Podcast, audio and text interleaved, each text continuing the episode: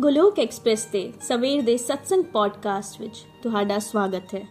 Golok express ਵਿੱਚ ਆਓ ਜੀ, ਦੁੱਖ ਦਰਦ ਭੁੱਲ ਜਾਓ ਜੀ ABCD ਦੀ ਭਗਤੀ ਵਿੱਚ ਲੀਨ ਹੋ ਕੇ ਹਰ ਰੋਜ਼ ਖੁਸ਼ੀਆਂ ਪਾਓ ਜੀ, ਹਰ ਰੋਜ਼ ਖੁਸ਼ੀਆਂ ਪਾਓ ਜੀ, ਹਰੀ ਹਰੀ ਬੋਲ।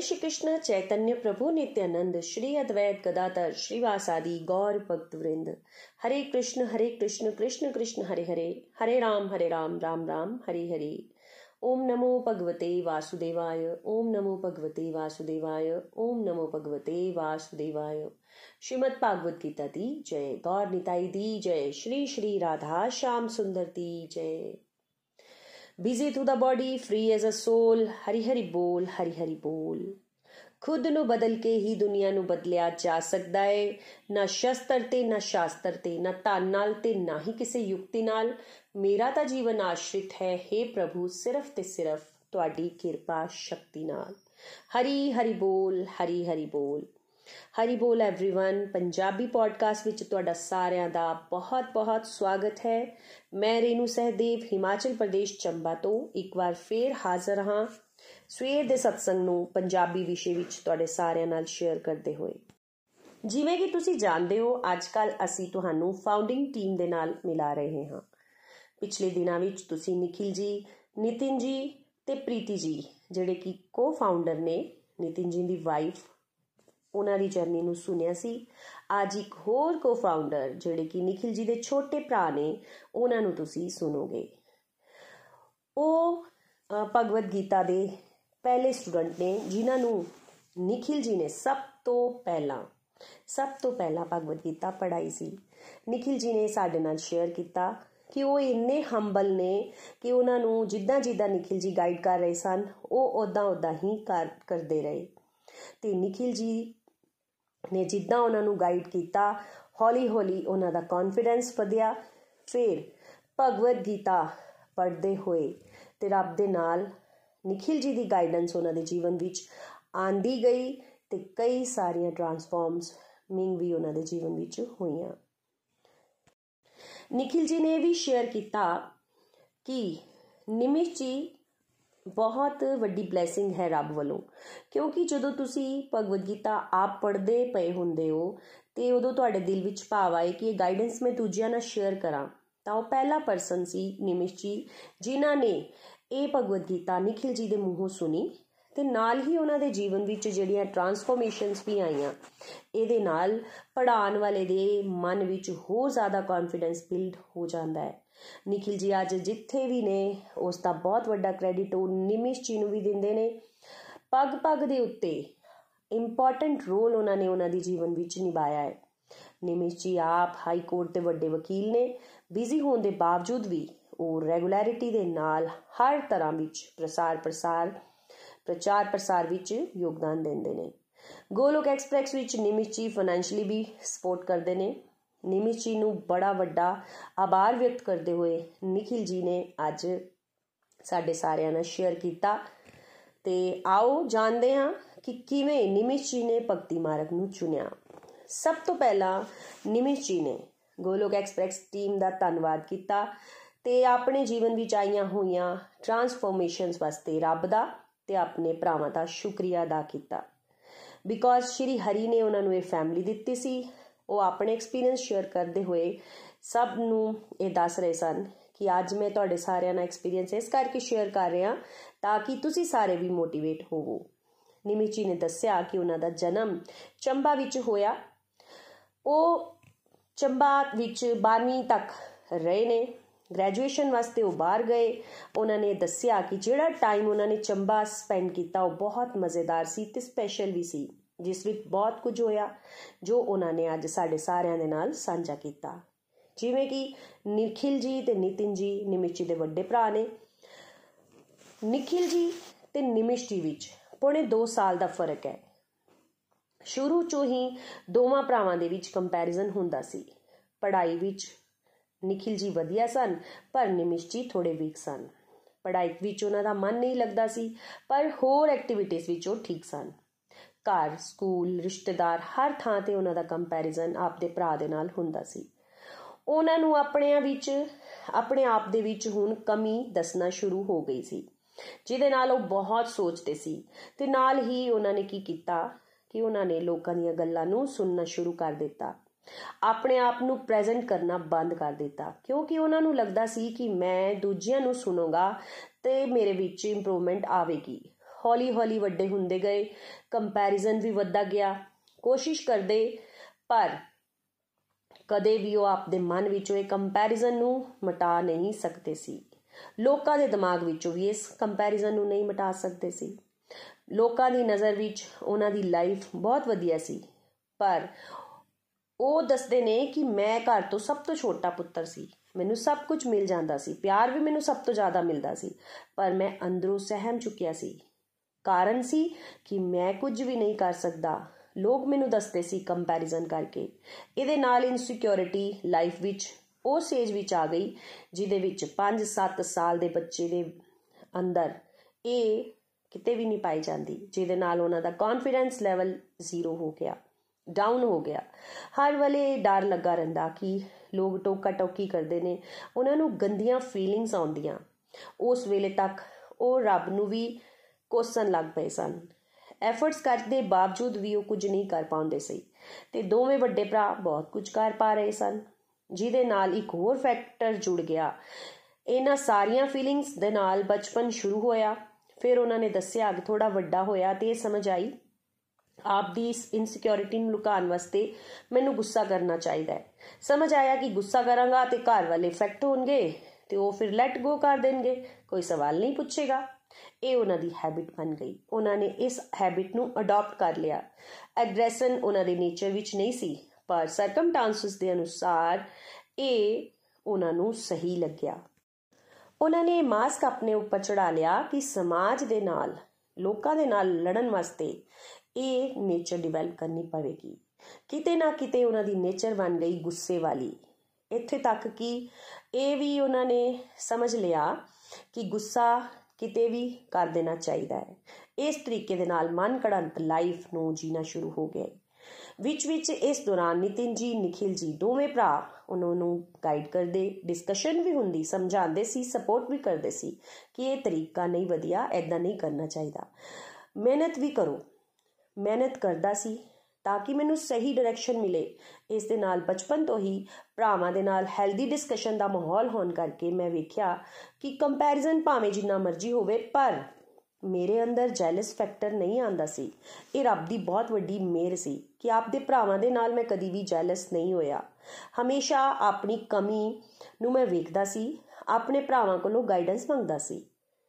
ਵੱਡੇ ਹੁੰਦੇ ਗਏ ਹੌਲੀ ਹੌਲੀ ਦੋਵੇਂ ਭਰਾ ਬਾਹਰ ਚਲੇ ਗਏ ਪੜਨ ਵਾਸਤੇ। ਉਦੋਂ ਨਿਮਿਸ਼ੀ ਚੰਬਾ ਵਿੱਚ ਇਕੱਲੇ ਹੀ ਰਹਿ ਗਏ। ਉਹਨਾਂ ਨੂੰ ਆਪਣੇ ਭਰਾਵਾਂ ਦੀ ਕਮੀ ਬੜੀ ਫੀਲ ਹੋਣ ਲੱਗ ਪਈ। ਗਾਈਡੈਂਸ ਹੁਣ ਕਿੱਥੋਂ ਮਿਲੇਗੀ? ਉਹਨਾਂ ਨੂੰ ਇਹ ਵੀ ਡਰ ਪੈ ਗਿਆ। ਉਹ ਸਦਾ ਆਪਣੇ ਭਰਾਵਾਂ ਦੀ ਪ੍ਰੋਟੈਕਸ਼ਨ ਵਿੱਚ ਰਹਿੰਦੇ ਸਨ। ਪਰ ਅੱਜ ਇਕੱਲੇ ਸੀ। ਹੁਣ ਹੋਰ ਡਰ ਵੱਧ ਗਿਆ। ਉਸ ਵੇਲੇ ਉਹਨਾਂ ਦਾ, ਉਹਨਾਂ ਦੇ ਨਾਲ ਇੱਕ ਭਰਾਵਾਂ ਦਾ ਬਹੁਤ ਵੱਡਾ ਰਿਸ਼ਤਾ ਕ੍ਰੀਏਟ ਹੋਇਆ, ਜਿਹਦੇ ਵਿੱਚ ਬਹੁਤ ਸਟਰੋਂਗਨੈਸ ਆਈ। ਹਰ ਗੱਲ ਸ਼ੇਅਰ ਕਰਦੇ ਸੀ ਆਪਣੇ ਭਰਾਵਾਂ ਦੇ ਨਾਲ। ਥੋੜੇ ਟਾਈਮ ਬਾਅਦ ਉਹਨਾਂ ਨੂੰ ਵੀ ਬਾਹਰ ਜਾਣਾ ਸੀ ਤੇ ਨਾਲ ਹੀ ਉਹ ਕੰਪੇਅਰ ਦੇ ਕੰਪੈਰੀਜ਼ਨ ਤੋਂ ਬਚਣਾ ਵੀ ਸੀ। ਉਹਨਾਂ ਨੇ ਸਮਝ ਚੁੱਕੇ ਸੀ ਕਿ ਜੇ ਮੈਂ ਆਪਣੇ ਇਸ ਕੰਪੈਰੀਜ਼ਨ ਤੋਂ ਆਪ ਨੂੰ ਖਤਮ ਕਰਵਾਉਣਾ ਚਾਹਨਾ ਵਾਂ। ਕੰਪੈਰੀਜ਼ਨ ਤੋਂ ਮੈਂ ਪਿੱਛੇ ਕਰਵਾਉਣਾ ਚਾਹਨਾ ਤਾਂ ਮੈਨੂੰ ਬਹੁਤ ਜ਼ਿਆਦਾ ਨਾਮ ਕਮਾਉਣਾ ਪਏਗਾ, ਪੈਸਿਆ ਕਮਾਉਣਾ ਪਏਗਾ, ਮੈਨੂੰ ਲੋਕਾਂ ਨੂੰ ਪ੍ਰੂਵ ਕਰਨਾ ਪਵੇਗਾ। ਜਦੋਂ ਮੈਂ ਬਾਹਰ ਗਿਆ ਤਾਂ ਮੈਂ ਪੂਰੀ ਮਿਹਨਤ ਲਾਈ ਕਿ ਮੈਂ ਜ਼ਿਆਦਾ ਕੁਝ ਪਾਵਾਂ, ਮੈਂ ਪੂਨਾ ਗਿਆ। ਸਭ ਤੋਂ ਵੱਡੇ ਮੈਂ ਪੂਨਾ ਪੁੱਜਿਆ ਜਿੱਥੇ ਮੇਰੇ ਵੱਡੇ ਭਰਾ ਵੀ ਪੜਦੇ ਸਨ। ਵੱਡੇ ਸ਼ਹਿਰ 'ਚ ਜਾ ਕੇ ਮੈਂ ਬਹੁਤ ਸਾਰੀਆਂ ਵਿਗੜੀਆਂ ਆਦਤਾਂ ਨੂੰ ਵੀ ਅਡਾਪਟ ਕਰ ਲਿਆ। ਇਹ ਨਿਮਿਚੀ ਨੇ ਸਾਨੂੰ ਦੱਸਿਆ। ਵੈਸੇ ਉਹ ਲਾਅ ਪੜ ਰਹੇ ਸਨ। ਉਹਨਾਂ ਨੂੰ ਲੱਗਿਆ ਕਿ ਵੱਡੇ ਵੱਡੇ ਗਰੁੱਪਸ ਬਣਾ ਕੇ ਸੋਸ਼ਲ ਸਰਕਸ ਵਿੱਚ ਜਦੋਂ ਬਣਨਗੇ, ਉਹਦੇ ਨਾਲ ਆਨੰਦ ਮਿਲੇਗਾ। ਉਥੋਂ ਦੀ ਘੁਟਨ ਜਿਹੜੀ ਚੰਬਾ ਦੀ ਸੀ ਕੰਪੈਰੀਜ਼ਨ ਦੀ, ਉਹ ਮੈਨੂੰ ਕਿਤੇ ਨਾ ਕਿਤੇ ਇੱਥੇ ਲੱਗਣੀ ਬੰਦ ਹੋ ਗਈ। ਉਥੇ ਕੋਈ ਨਹੀਂ ਪੁੱਛਦਾ ਸੀ, ਜਿੱਦਾਂ ਜੀਣਾ ਮੈਂ ਉਦਾਂ ਜੀਓ। ਜਿੱਥੇ ਜਾਣਾ ਹੈ, ਉੱਥੇ ਜਾਓ। ਵੇਖਾ ਵੇਖੀ ਮੈਂ 네ਗੇਟਿਵ ਹੈਬਿਟਸ ਵੀ ਅਡਾਪਟ ਕਰ ਲਈਆਂ। ਮੈਨੂੰ ਲੱਗਦਾ ਕਿ ਵੱਡੇ ਲੋਕ ਐਦਾਂ ਹੀ ਕਰਦੇ ਐ। ਤੇ ਨਾਲ ਹੀ ਕੁਝ ਬਣ ਕੇ ਵਖਾਨ ਵਾਲਾ ਭਾਵ ਵੀ ਕ੍ਰੀਏਟ ਹੋ ਗਿਆ। 2005 ਵਿੱਚ ਮੇਰੀ ਪੜ੍ਹਾਈ ਪੂਰੀ ਹੋ ਗਈ। ਮੈਂ ਮਿਹਨਤ ਕੀਤਾ, ਕੀਤੀ ਤੇ ਮੈਂ ਚੰਬੇ ਵਾਪਸ ਆਇਆ। ਘਰਦਿਆਂ ਨੇ ਫੈਮਿਲੀ ਨੇ ਸੈਟਲ ਕੀਤਾ ਹੋਇਆ ਸੀ ਵਕਾਲਤ ਨੂੰ। ਉਹਨਾਂ ਨੇ ਉਹ ਆਫਰ ਕੀਤਾ ਮੈਨੂੰ। ਪਰ ਮੈਂ ਉਹਨੂੰ ਮਨਾ ਕਰ ਦਿੱਤਾ। ਮੇਰੇ ਵੱਡੇ ਭਰਾ ਦੀ ਵੀ ਮਰਜ਼ੀ ਸੀ ਕਿ ਮੈਂ ਉਹਨਾਂ ਦੇ ਨਾਲ ਹੀ ਰਵਾਂ। ਪਰ ਮੇਰੇ ਅੰਦਰ ਤੇ ਪ੍ਰੂਵਿੰਗ ਦਾ ਨੇਚਰ ਸੀ। ਇਸ ਕਰਕੇ ਆਪਣੀ ਫੈਮਿਲੀ ਤੋਂ ਖਿਲਾਫ ਮੈਂ ਦਿੱਲੀ ਚਲਾ ਗਿਆ, ਪੈਸਾ ਕਮਾਉਣ ਵਾਸਤੇ, ਵੱਡਾ ਨਾਮ ਕਮਾਉਣ ਵਾਸਤੇ। ਸਾਰਾ ਦਿਨ ਕੰਮ ਕਰਦਾ, ਨਾਲ ਹੀ 네ਗੇਟਿਵ ਹੈਬਿਟਸ ਨੂੰ ਵੀ ਮੈਂ ਆਪਣੇ ਜੀਵਨ ਵਿੱਚ ਸ਼ਾਮਿਲ ਕਰ ਲਿਆ। ਕਿਤੇ ਨਾ ਕਿਤੇ ਮੈਂ ਮਸ਼ੀਨ ਬਣ ਗਿਆ ਸੀ। ਭਰਾਵਾਂ ਨਾਲ ਡਿਸਕਸ਼ਨ ਹੁੰਦੀ ਰਹੀ ਸੀ। ਪਰ ਮਟੀਰੀਅਲਿਸਟਿਕ ਭਾਵ ਸੀ। ਸਾਡੇ ਤਿੰਨਾਂ ਭਰਾਵਾਂ ਦਾ ਉਸ ਵੇਲੇ ਸਾਨੂੰ ਇਹ ਲੱਗਦਾ ਸੀ ਕਿ ਅੱਗੇ ਵਧੋ। ਉਸ ਟਾਈਮ ਤੱਕ ਸਪਿਰਚੁਅਲ ਐਂਗਲ ਜ਼ੀਰੋ ਸੀ। ਸਾਡਾ ਭਾਵ ਰਹਿੰਦਾ ਸੀ ਕਿ ਗਰੋ ਕਰੋ। ਟਾਰਗੇਟ 100% ਸਾਡਾ ਹੋਣਾ ਚਾਹੀਦਾ ਹੈ। ਮਟੀਰੀਅਲਿਸਟਿਕ ਲਾਈਫ ਕਿਵੇਂ ਮਿਲ ਸਕਦੀ ਹੈ? ਉੱਥੇ ਮੈਨੂੰ ਬਹੁਤ ਜਲਦੀ ਜੋ ਮੈਂ ਚਾਹੁੰਦਾ ਸੀ, ਉੱਥੇ ਮੈਨੂੰ ਮਿਲ ਜਾਂਦਾ ਸੀ। ਉਸ ਤੋਂ ਬਾਅਦ ਮੈਂ ਡਿਸੀਜਨ ਲਿੱਤਾ ਕਿ ਦਿੱਲੀ ਛੱਡ ਕੇ ਮੈਨੂੰ ਸ਼ਿਮਲਾ ਆ ਜਾਣਾ ਚਾਹੀਦਾ ਹੈ।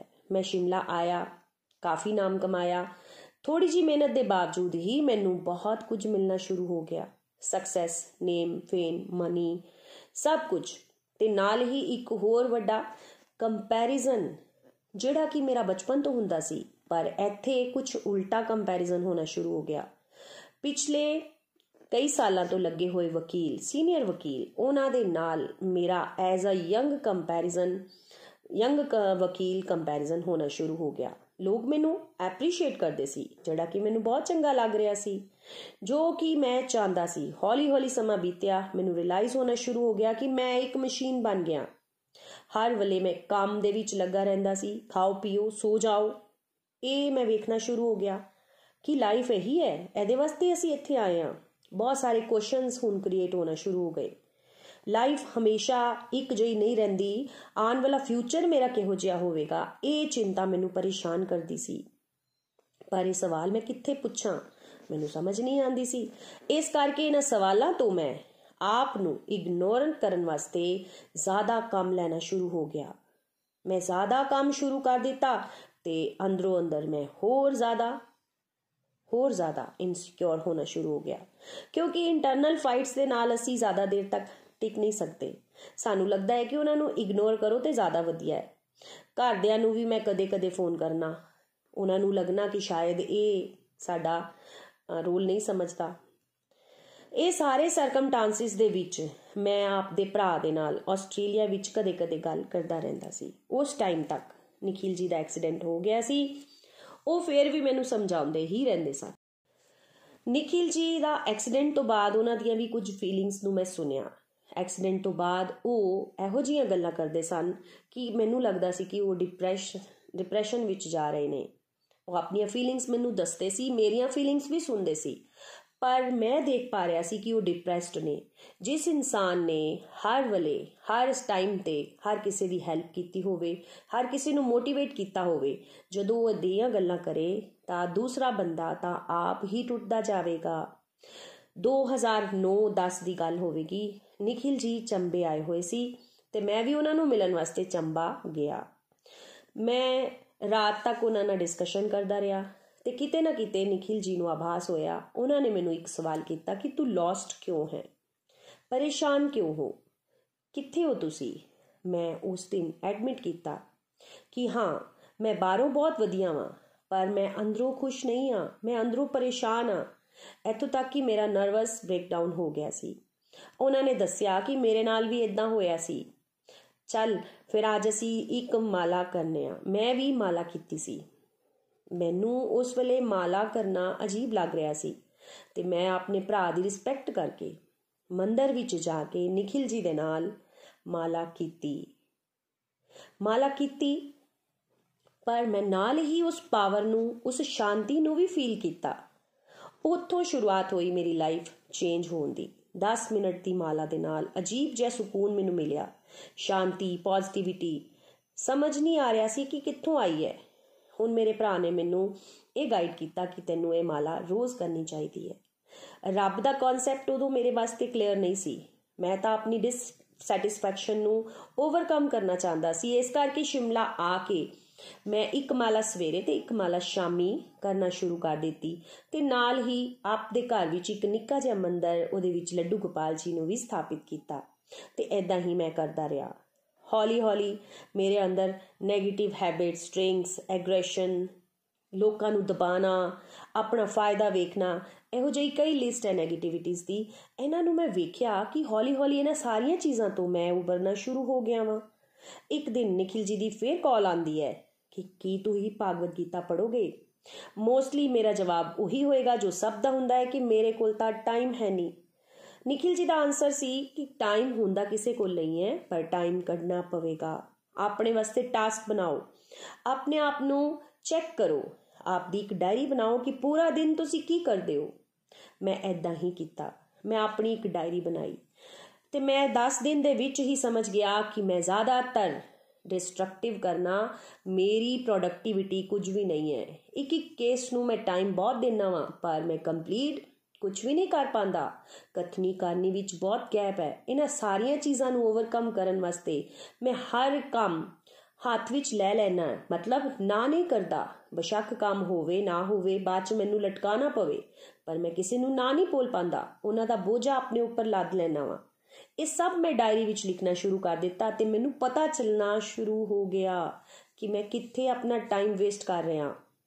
ਫਿਰ ਸਾਡਾ ਕੇਸ ਜਿਹੜਾ ਚੱਲਦਾ ਹੈ ਕੋਰਟ ਵਿੱਚ, ਉੱਥੇ ਕੇਸ ਤੇ ਥੋੜੇ ਟਾਈਮ ਵਾਸਤੇ ਹੁੰਦਾ ਹੈ, ਪਰ ਸਭ ਤੋਂ ਜ਼ਿਆਦਾ ਉਸ ਵੇਲੇ ਅਸੀਂ ਗੌਸਿਪਿੰਗ ਕਰਦੇ ਹਾਂ। 5-6 ਘੰਟੇ ਇੱਕ ਦੂਸਰੇ ਦੀ ਨਿੰਦਾ ਕਰਨੇ ਆ ਕਰਨੇ ਵੀ ਆ ਸੁਣਨੇ ਵੀ ਆ ਉਹਦੇ ਨਾਲ 네ਗੇਟਿਵਿਟੀ ਆਂਦੀ ਹੈ। ਇਹ ਮੈਨੂੰ ਰਿਅਲਾਈਜ਼ ਹੋਇਆ। ਹੌਲੀ ਹੌਲੀ ਇਸ ਨੂੰ ਘਟਾ ਕੇ ਮੈਂ ਭਗਵਦ ਗੀਤਾ ਪੜ੍ਹਨੀ ਸ਼ੁਰੂ ਕਰ ਦਿੱਤੀ। ਸਮਾਂ ਕੱਢਿਆ। ਫਸਟ ਟਾਈਮ ਇਹ ਸਮਝ ਆਇਆ ਭਗਵਦ ਗੀਤਾ ਵਿੱਚੋਂ। 2.66 ਖੁਸ਼ੀ ਕਿੱਦਾਂ ਮਿਲੇਗੀ? ਸ਼ਾਂਤੀ ਕਿੱਦਾਂ ਮਿਲੇਗੀ? ਕਿੱਥੇ ਅਸੀਂ ਲੱਭ ਰਹੇ ਹਾਂ ਹੈਪੀਨੈਸ ਨੂੰ? ਇਹ ਮੈਨੂੰ ਸਮਝ ਆਇਆ। ਇਹ ਸਾਨੂੰ ਕਿੱਥੇ ਮਿਲੇਗੀ? ਰੱਬ ਨਾਲ ਜੁੜ ਕੇ। ਮਟੀਰੀਅਲਿਸਟਿਕ ਲਾਈਫ ਵਿੱਚ ਕਦੇ ਵੀ ਖੁਸ਼ੀ ਸੈਟੀਸਫੈਕਸ਼ਨ ਹੈਪੀਨੈਸ ਪੀਸ ਇਹ ਨਹੀਂ ਮਿਲੇਗੀ। ਬਚਪਨ ਤੋਂ ਮੈਂ ਖੁਸ਼ੀ ਚਾਹੁੰਦਾ ਸੀ, ਜਿਹੜਾ ਮੈਂ ਦੁਨੀਆਦਾਰੀ ਵਿੱਚ ਸਕਸੈਸ ਵਿੱਚ ਲੱਭਦਾ ਸੀ। ਮੈਂ ਮੰਨਦਾ ਸੀ, ਪਰ ਉਹ ਖੁਸ਼ੀ ਮੈਨੂੰ ਮਿਲਦੀ ਨਹੀਂ ਸੀ। ਉਹ ਖੁਸ਼ੀ ਮੈਨੂੰ ਕਿੱਥੇ ਜਾ ਕੇ ਮਿਲੀ? ਮੈਨੂੰ ਮਾਲਾ ਕਰਕੇ ਖੁਸ਼ੀ ਮਿਲੀ। ਖੁਸ਼ੀ ਮੈਨੂੰ ਰੱਬ ਦੇ ਨਾਲ ਕਨੈਕਟ ਹੋ ਕੇ ਮਿਲੀ। ਭਗਵਤ ਗੀਤਾ ਵਿੱਚ ਮੈਨੂੰ ਜ਼ਿਆਦਾ ਕੁਝ ਸਮਝ ਨਹੀਂ ਆਇਆ। ਮੈਂ ਫਿਰ ਵੀ ਉਹਨੂੰ ਪੜਦਾ ਹੀ ਰਿਹਾ। ਫਿਰ ਜਦੋਂ ਸੈਕਿੰਡ ਰੀਡਿੰਗ ਹੋਈ, ਉਹਦੇ ਵਿੱਚ ਮੈਂ ਆਪ ਨੂੰ ਉਸ ਦੇ ਨਾਲ ਕਨੈਕਟ ਕੀਤਾ। ਇਹ ਪਹਿਲੀ ਰੀਡਿੰਗ ਦੇ ਦੌਰਾਨ ਮੈਂ ਕਨੈਕਟ ਨਹੀਂ ਕਰ ਪਾਇਆ। ਸੈਕਿੰਡ ਰੀਡਿੰਗ ਵਿੱਚ ਮੈਨੂੰ ਸਮਝ ਆਇਆ, ਮਾਲਾ ਤੇ ਭਗਵਦ ਗੀਤਾ ਇੱਕ ਦਵਾਈ ਦਾ ਕੰਮ ਕਰਦੀ ਹੈ। ਮੇਰੀ 네ਗੇਟਿਵਿਟੀ ਖਤਮ ਹੋ ਰਹੀ ਸੀ। ਮੈਂ ਆਪ ਦੇ ਚੇਂਜਸ ਨੂੰ ਫੀਲ ਕਰ ਰਿਹਾ ਸੀ ਤੇ ਨਾਲ ਹੀ ਮੈਂ ਸ਼ਾਂਤ ਰਹਿਣਾ ਸ਼ੁਰੂ ਕਰ ਦਿੱਤਾ। ਮੇਰਾ ਫੋਕਸ ਵਧਿਆ ਪ੍ਰੋਡਕਟਿਵਿਟੀ ਵਧੀ।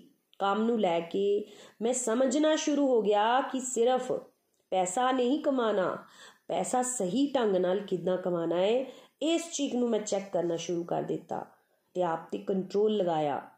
ਨਾਲ ਹੀ ਕਈ ਅਜਿਹੇ ਬੋਲ, ਕਈ ਅਸੀਂ ਬਾਨੇ ਮਾਰਨੇ ਆ ਕਿ ਮੇਰੇ ਕੋਲ ਇਹ ਕੰਮ ਨਹੀਂ ਹੋਣਾ ਉਹ ਕੰਮ ਨਹੀਂ ਹੋਣਾ। ਉਸ ਤੋਂ ਬੈਟਰ ਹੈ ਕਿ ਅਸੀਂ ਸਿੱਧਾ ਕਿਸੇ ਨੂੰ ਨਾ ਕਰ ਦਈਏ। ਬਹਾਨੇ ਬਾਜ਼ੀਆਂ ਛੱਡ ਦਿੱਤੀਆਂ, ਸਿੱਧਾ ਨਾ ਬੋਲਣਾ ਮੈਂ ਸਿੱਖਿਆ। ਇਹ ਸਾਰੀਆਂ ਚੀਜ਼ਾਂ ਕਿਦੋਂ ਹੋਈਆਂ? ਜਦੋਂ ਮੈਂ ਭਗਵਦ ਗੀਤਾ ਤੇ ਮਾਲਾ ਕਰਨਾ ਸ਼ੁਰੂ ਕੀਤਾ। ਆਪ ਨੂੰ ਮੈਂ ਮੋਡ ਆਫ ਗੁੱਡਨੈਸ ਵਿੱਚ ਲਿਆਉਣ ਦੀ ਪੂਰੀ ਕੋਸ਼ਿਸ਼ ਕੀਤੀ। ਉਹਦੇ ਨਾਲ ਮੇਰੇ ਕੁਲੀਗਸ ਮੇਰੇ ਕੁਲੀਗਸ ਦੇ ਨਾਲ ਮੈਂ ਇਹ ਜਿਹੜੀਆਂ ਗੱਲਾਂ ਨੇ, ਉਹ ਸ਼ੇਅਰ ਕਰਨ ਸ਼ੁਰੂ ਹੋ ਗਿਆ।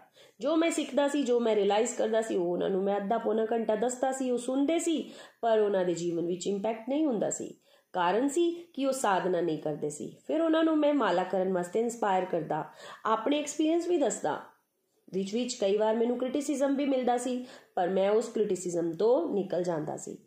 ਸਭ ਮੈਨੂੰ ਵਾਚ ਕਰ ਰਹੇ ਸੀ। ਮੇਰੀ ਲਾਈਫ ਵਿੱਚ ਆ ਰਹੇ ਚੇਂਜਸ ਨੂੰ ਉਹ ਇਫੈਕਟ ਤਾਂ ਹੋ ਰਹੇ ਸੀ। ਪਰ ਮੈਨੂੰ ਇਹ ਸਮਝ ਆ ਚੁੱਕੀ ਸੀ ਕਿ ਇਹ ਰਸਤਾ ਮੇਰੇ ਵਾਸਤੇ ਕਲੀਅਰ ਹੈ ਤੇ ਮੈਂ ਇਹਦੇ ਤੇ ਹੀ ਚੱਲਣਾ ਹੈ।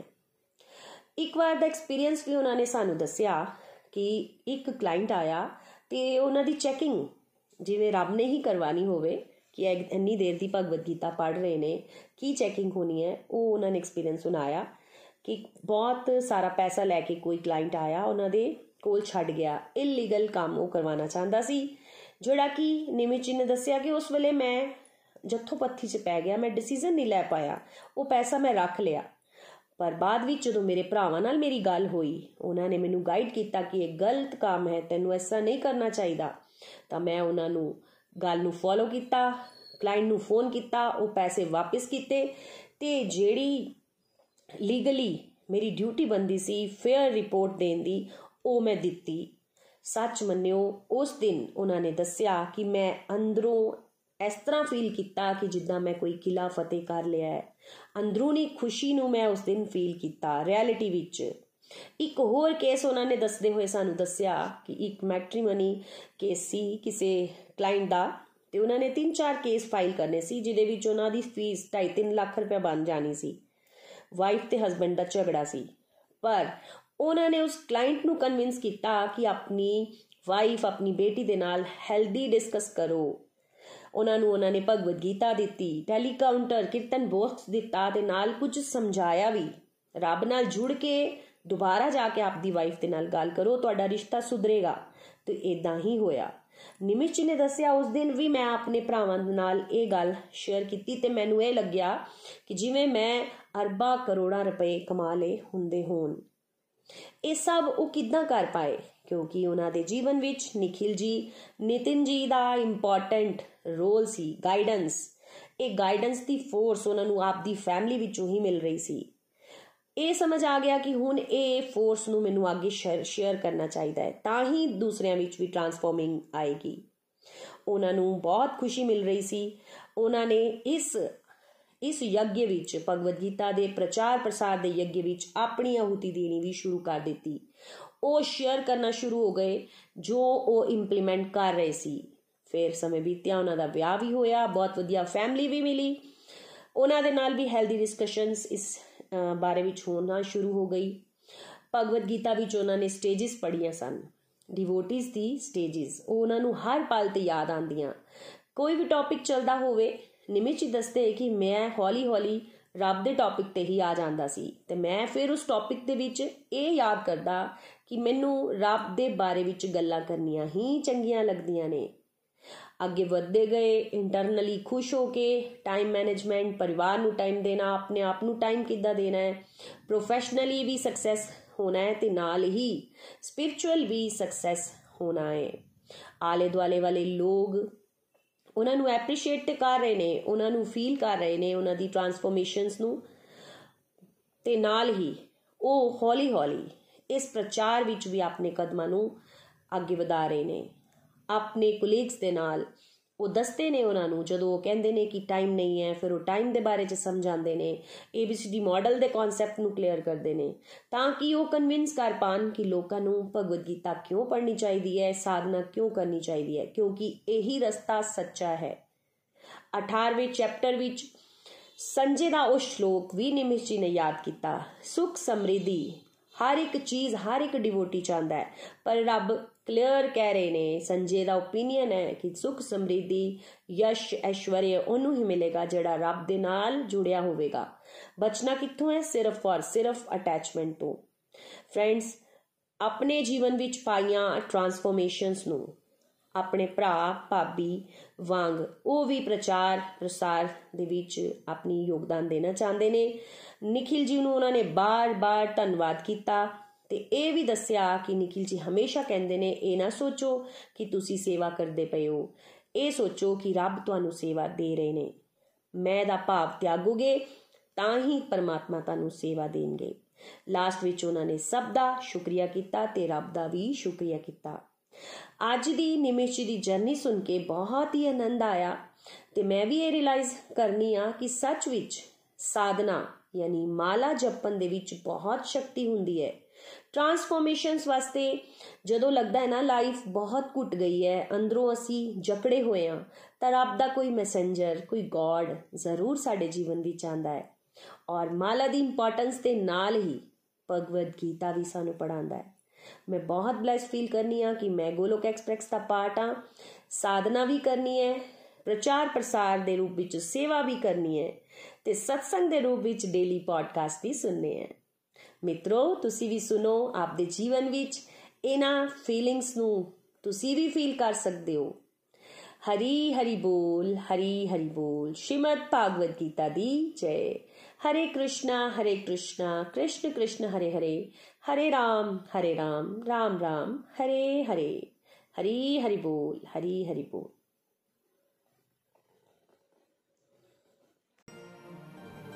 ਗੋਲੋਕ ਐਕਸਪ੍ਰੈਸ ਦੇ ਨਾਲ ਜੁੜਨ ਲਈ ਤੁਸੀਂ ਸਾਡੇ ਈਮੇਲ ਐਡਰੈਸ info@golokexpress.org ਦੇ ਰਾਹੀਂ ਸੰਪਰਕ ਕਰ ਸਕਦੇ ਹੋ ਜਾਂ ਸਾਡੇ WhatsApp ਜਾਂ Telegram ਨੰਬਰ 7010268221 ਨਾਲ ਵੀ ਜੁੜ ਸਕਦੇ ਹੋ। ਤੁਸੀਂ ਸਾਡੇ ਨਾਲ ਫੇਸਬੁੱਕ ਪੇਜ ਜਾਂ YouTube ਚੈਨਲ ਦੇ ਰਾਹੀਂ ਵੀ ਜੁੜ ਸਕਦੇ ਹੋ। ਹਰੀ ਹਰੀ ਬੋਲ।